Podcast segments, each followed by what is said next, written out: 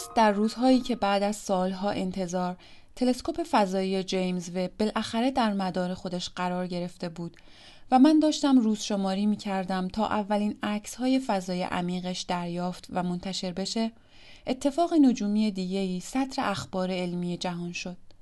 تلسکوپ فضایی هابل که حالا دیگه در دنیای تلسکوپ ها یه جورایی پدر بزرگ محسوب میشه برگ دیگه از توانمندیش برای شکه کردنمون رو رو کرد تا حضور ارزشمندش رو بهمون به یادآوری کنه. سلام. من آرزو هستم و در این قسمت از هیچکست به ایرندل نگاه می‌کنم. اولین ستاره در سپید دم کیهان.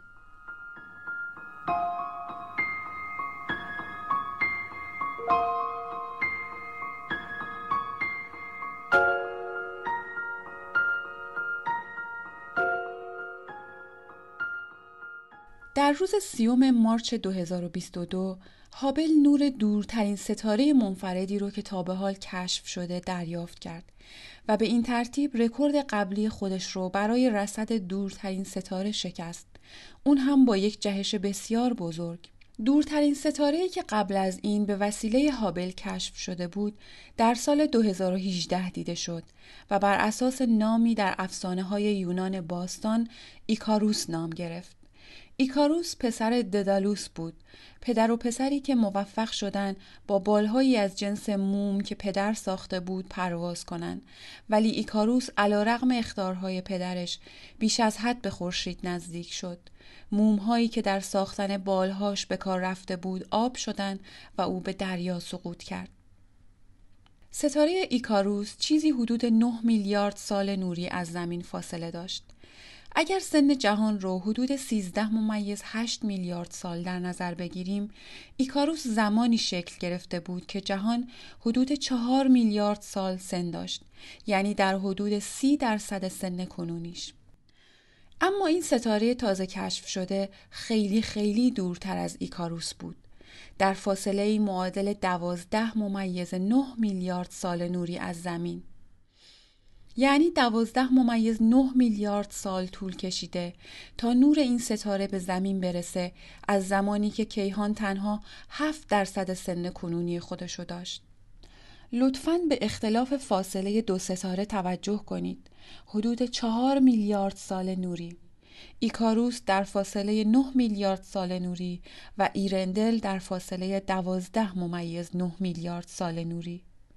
تشخیص نور ستاره‌ای که در اولین میلیارد سال پس از تولد کیهان وجود داشته برای دنیای اخترشناسی بسیار بسیار هیجان انگیز بود. برایان ولش سرپرست تیمی از اخترفیزیکدانهای دانشگاه جان هاپکینز بود که این کشف مهیج رو به جهان معرفی کردند. او نام این ستاره رو ایرندل گذاشت یعنی ستاره صبحگاهی. من نام ایرندل رو از داستانهای تالکین و فانتزی ارباب حلقه ها به یاد دارم. ایرندل نام یکی از پادشاهان سرزمین افسانه الف ها بود و همینطور نام ستاره‌ای که بانو گالادریل ملکه الف ها تکه‌ای از نور اون رو به فرودو بگینز داد تا در نبرد با سائورون ارباب تاریکی ها در جایی که هیچ نور دیگه ای وجود نداره یاریش کنه.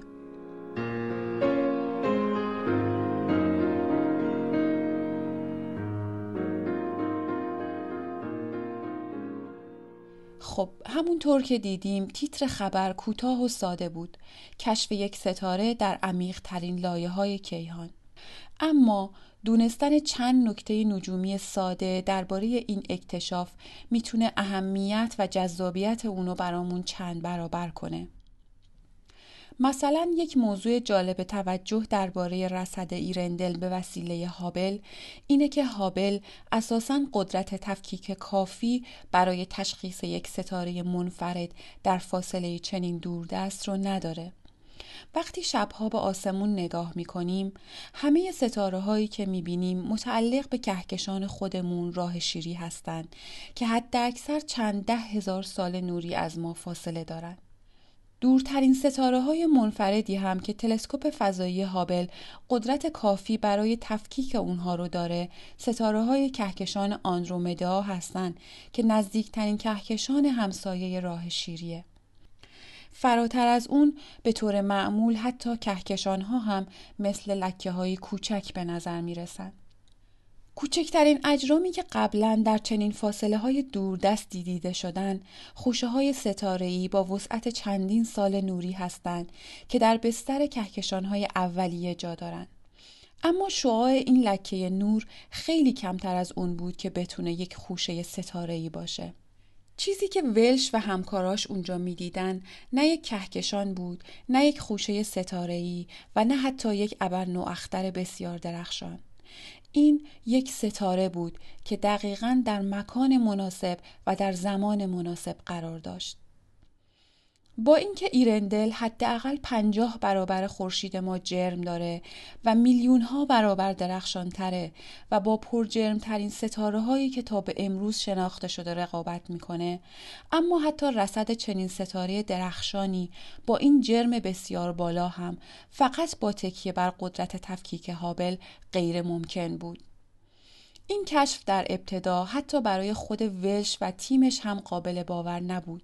چون همونطور که گفتیم این ستاره بسیار دورتر از دورترین ستاره ای بود که قبل از اون کشف شده بود پس هابل چطور این عکس رو گرفته و چطور ما درباره تک ستاره ای می‌دونیم که میلیاردها سال قبل از اینکه حتی منظومه شمسی ما شکل بگیره وجود داشته و احتمالا از بین رفته خب همه اینها به لطف وجود پدیده طبیعی به نام عدسی یا لنز گرانشی حاصل شده. بر اساس نظریه نسبیت عام اینشتین ما می‌دونیم که اجرام بسیار بسیار سنگین با گرانش های بسیار بسیار بزرگ مثلا خوشه های عظیم کهکشانی می‌تونن بافت فضا زمان رو خم کنن و به دلیل گرانش قدرتمند خودشون قادر به خم کردن مسیر نور و خارج کردنش از مسیر مستقیم هستند. پس خوشه های کهکشانی به عنوان توده های بسیار پرجرم تار و پود فضا رو منحرف می کنن و درست مثل ذربین عدسی طبیعی قدرتمندی رو ایجاد می کنن که نور اجرام دور پشت خودشون رو منحرف کرده و به شدت تقویت و بزرگ نمایی می کنن.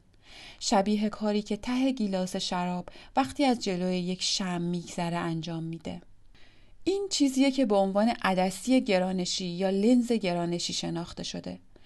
در مطالعه ای که از سال 2016 توسط تیم ولش رهبری می‌شد، خوشه های کهکشانی بزرگ رو با تلسکوپ فضایی هابل هدف قرار دادن به امید یافتن خطوط نورانی خمیده به شکل کمان.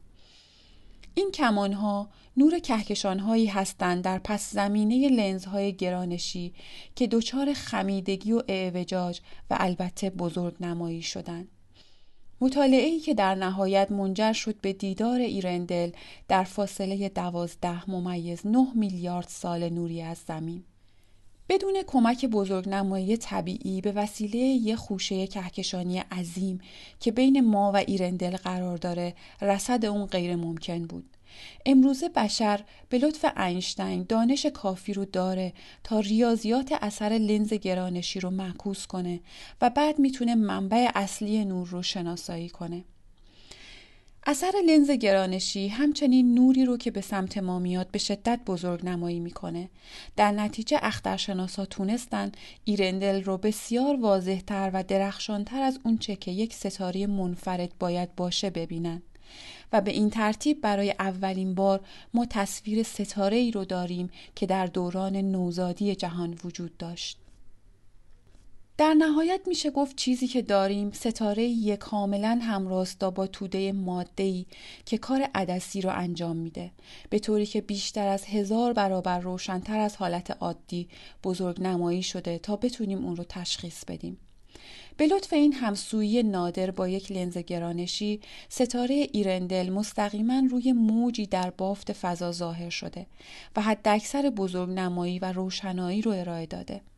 این اثر مشابه سطح موجدار یک استخره که توی یه روز آفتابی الگوهایی از نور رو کف استخر ایجاد می‌کنه. امواج روی سطح به عنوان عدسی عمل می‌کنن و نور خورشید و با حد اکثر روشنایی روی کف استخر متمرکز می‌کنن.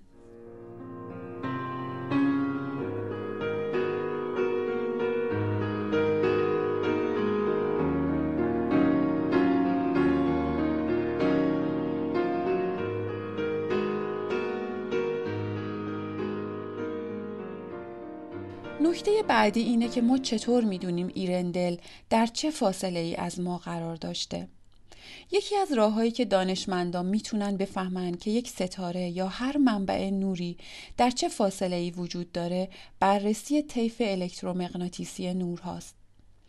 اینجا احتمالا آشنایی با پدیده‌ای به نام اثر داپلر فهم این موضوع رو راحت تر می‌کنه. هنگامی که صدای یک ماشین یا قطار در حال حرکت رو میشنویم اگر به سمت شنونده حرکت کنه چون امواج صوتی همراه با وسیله نقلیه به جلو فشرده میشن با طول موج کمتر و فرکانس بالاتر به گوش شنونده می‌رسن. ولی وقتی که اون وسیله نقلیه از ما دور میشه امواج صدا کشیده شده و با فرکانس پایین شنیده میشن. این پدیده ایه که به نام اثر داپلر شناخته میشه. همین اثر به دلیل قوانین گرانش و نسبیت در مورد نور هم اتفاق میافته. وقتی یک ستاره یا هر منبع نور دیگه‌ای به سمت ناظر حرکت می‌کنه با طول موج کمتر و در طیف آبی دیده میشه و وقتی از چشم ناظر دور میشه طول موج افزایش پیدا می‌کنه و به سمت طیف قرمز میره همونطور که می‌دونیم جهان در حال انبساطه و همه چیز در حال دور شدن از هر چیز دیگه ایه. بنابراین وقتی اجرام آسمانی رو مطالعه می کنیم طیف همه نورها در دستگاه های طیف نگار به سمت قرمز جابجا جا میشه. اخترشناسان می‌تونن میزان این کشیدگی به سمت طیف قرمز که اصطلاحا بهش انتقال به سرخ میگن رو مطالعه کنن تا بفهمن یه ستاره چقدر دوره و سرعتش چقدره. ما مقدار سرعت نور و سرعت انبساط جهان رو می‌دونیم. بنابراین با یه ریاضیات ساده میشه محاسبه کرد که منبع نور چقدر از ما دوره و همینطور سن اون چقدره. تا اینجا و طبق نتایج اولیه ایرندل دورترین ستاره شناخته شده است که دوازده ممیز نه میلیارد سال نوری از ما فاصله داره و همچنین یکی از قدیمی ترین ستاره ها از زمان شکلگیری کیهانه و قدمتش به حدود یک میلیارد سال پس از تولد کیهان در بیگ بنگ می‌رسه. اما یک سوال مهم دیگه اینه که چرا رصد ستاره تا این حد دوردست دنیای علم رو تا این حد هیجان زده می‌کنه و خب پاسخ اینه که اهمیت چنین اکتشافاتی در یافتن قطعه های گم شده در روند تکامل کیهانه ایرندل در زمانی وجود داشته که احتمالا ستاره ها مواد اولیه مشابهی با ستاره های اطراف ما نداشتند و این پنجره به اصری از جهانه که ما با اون ناآشنا هستیم. چون نور سرعت محدودی داره و سفرش از منبع به سمت ما زمان می‌بره پس ما وقتی به آسمون نگاه می‌کنیم داریم کهکشانهای بسیار دوری رو تماشا می‌کنیم که میلیاردها سال پیش وجود داشتن.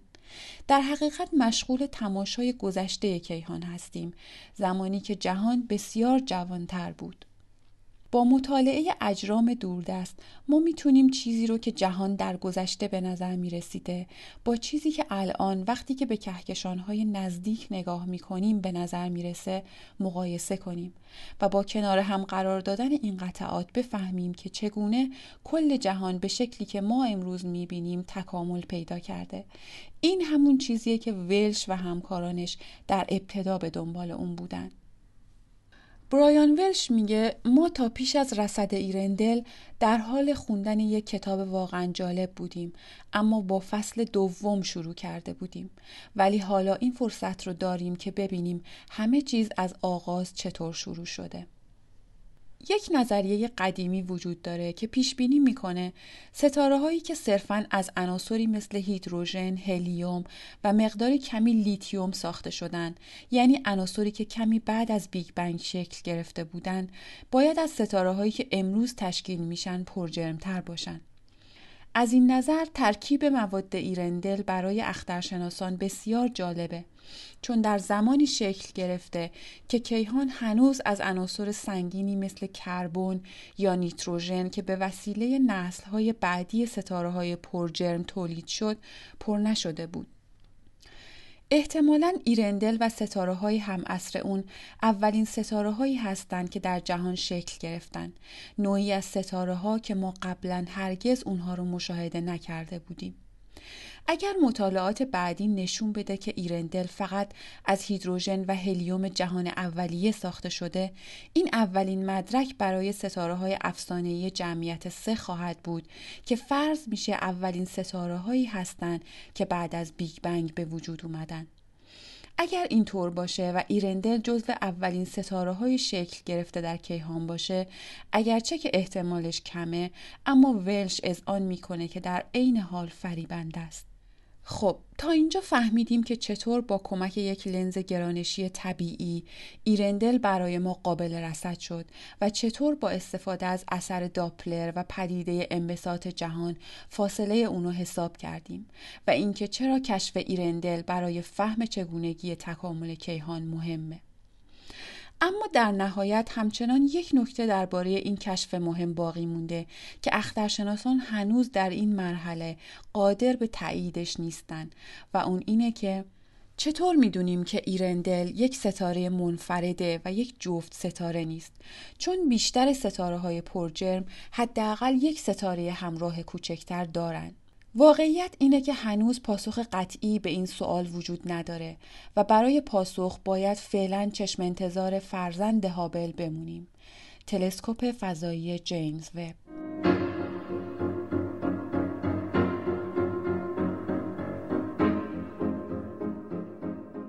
اخترشناسان امیدوارند که ایرندل اواخر سال 2022 به وسیله وب رصد بشه حساسیت بالای وب به نور مادون قرمز و قدرت تفکیک فوقالعاده اون برای به دست آوردن اطلاعات بیشتر در مورد ایرندل مورد نیازه. وب به ما اجازه میده تا تایید کنیم که آیا ایرندل واقعا یک تک ستاره است و همچنین سن، دما، جرم و شعاع اون رو مشخص کنیم. با وب ما ممکنه ستاره هایی رو حتی دورتر از ایرندل ببینیم که فوق العاده هیجان انگیز خواهد بود. برایان ولش میگه تا جایی که بتوانیم به عقب برخواهیم گشت من دوست دارم ببینم که وب رکورد فاصله ایرندل رو میشکنه